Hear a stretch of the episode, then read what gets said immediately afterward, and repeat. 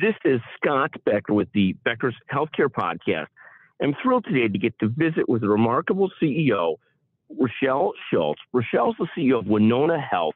We had a chance to visit with Rochelle about a year ago in the midst of the pandemic, and now hopefully we're moving towards sort of a, uh, hopefully it's not just a valley in the pandemic, but moving towards sort of the slowing down of the pandemic. R- Rochelle, can you take a moment and tell us about yourself and Winona Health? Then we want to talk about strategy and competition and what you're focused on for the next year and a little bit more.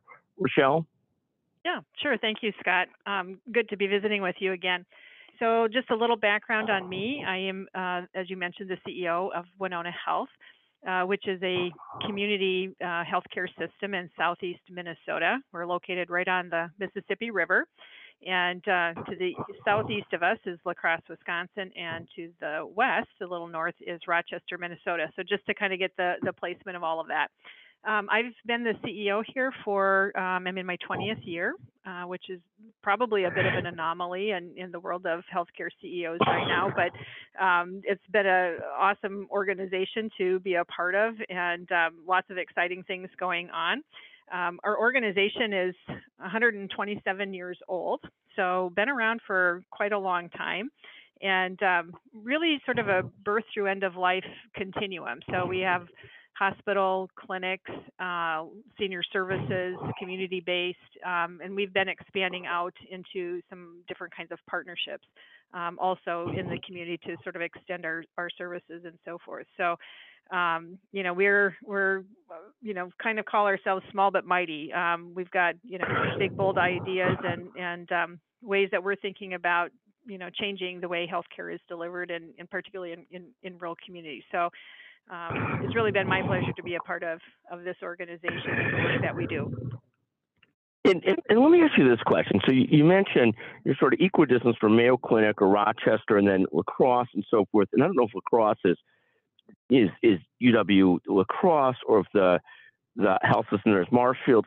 But either way, you're not that far from you know Mayo Clinic, magnificent health system, one of the top one or two in the in the entire world how do you how do you make sure you carve out the right spot for Winona Health in that context of being a neighbor, you know, or a regional neighbor of, of a Mayo Clinic? Right. Yeah, it's you know it's interesting because I have Mayo on both sides of me actually. So Rochester, you know, is is how we refer, you know, sort of the mother house. That's sort of the big Mayo, you know, clinic. Um, and then over in La Crosse, there's actually two um, tertiary centers there. One is uh, a Mayo La Crosse facility, and then Gundersen uh, uh, Health System is also the other one. So all three of them are referral centers of ours. Um, and I think over the years, you know, we have really worked to maintain really good, strong relationships. Um, you know, for our patients in our community because we're pretty clear about our service area and making sure that we get, you know, patients where they need to go, um, whether that's, uh, you know, choice, personal choice, or whether that's insurance driven, you know, in terms of um, networks and all of those kinds of things. Um, you know, but kind of working back and forth. And, uh, you know, I have to say, I, I think we've had really great collaboration over the years. Um, you know, we work well with their specialists. In some cases, we have some of their specialists, um, you know, that, that we integrate into our organization here um, and provide services. So um, we're we're trying. I think we all share a similar perspective around how we want to take care of patients, but you have to navigate it, and they can be unusual um, uh, relationships, or sometimes get really tested, um, and then other times, you know, um, things bring you together. The pandemic it brings you together.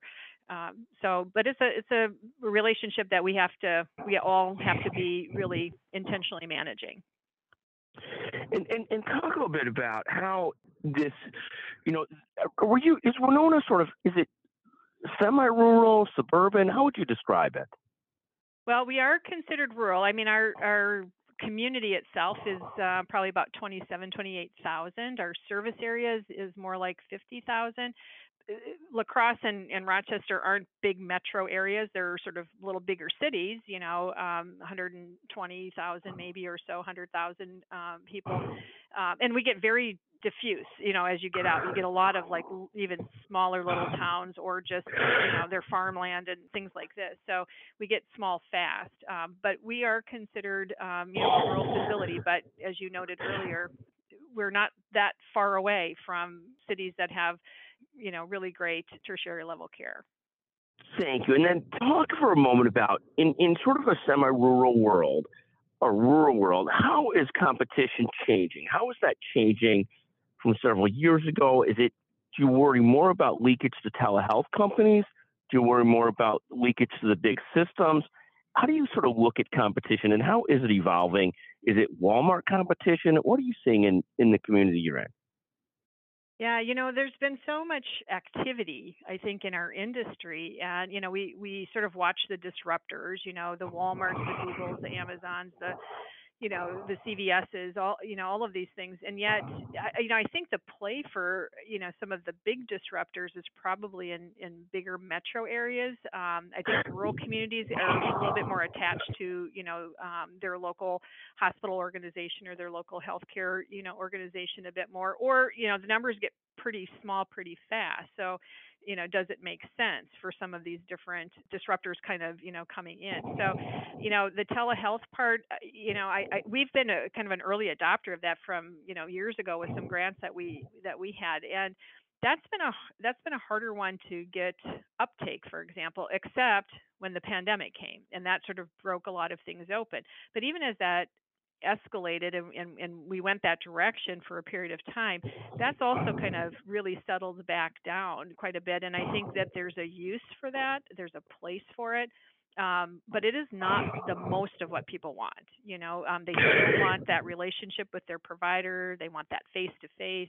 You know, things like that. Um, and I guess the last, you know, comment I would make is I, I think I think we're seeing some really different factors that are framing what what is the competition about you know? At one time i think pre-pandemic competition was about you know market share and you know growing that and those kinds of things. And today the workforce issue um, has stalled that out a lot. And and i think this workforce issue is not going away anytime soon. So i i think there's got to be a retooling you know of of thought about the care delivery system entirely with the resources that we have. So um, it's sort of a shifting perspective, perhaps. Yeah, 100%. When you look at that concept, what do you look at as your top priorities today? What what are as you as you run the health system in a rural area, great health system? What are your top priorities today, Rochelle? Well, we're um, a couple of things that we're focusing on. You know, we put a stake in the ground about maybe seven years ago, and, and just started the work in terms of value-based purchasing and population health. So we're we're kind of along, you know, um, and, and, have continued, you know, that particular strategy.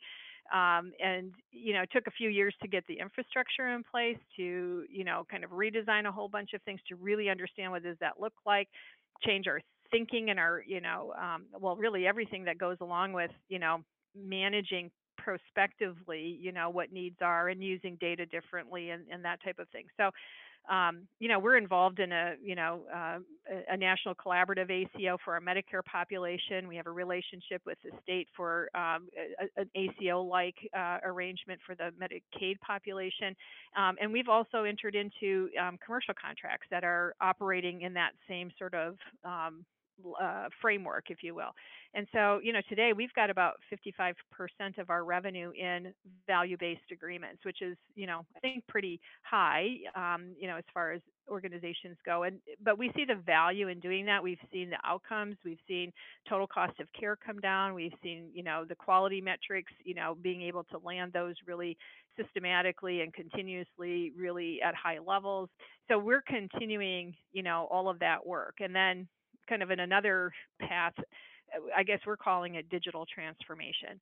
I think it goes to the earlier question about, you know, maybe it's disruptors or, you know, a variety of different things, but really sort of thinking out, you know, what does healthcare look like 10 years from now, 20 years from now? Uh, you know, that the digital world is a power that's just kind of coming in and, and flipping things. And so we're trying to be very thoughtful and intentional about, you know, creating those experiences and ensuring that we maintain relationships that you know we're bringing down the cost of healthcare that we're ensuring high quality that we're making sure that patients have a great experience. And so kind of that fusion of tech and the human being um, how did those really come together in a seamless way to have like really great experiences for all of the stakeholders that are involved?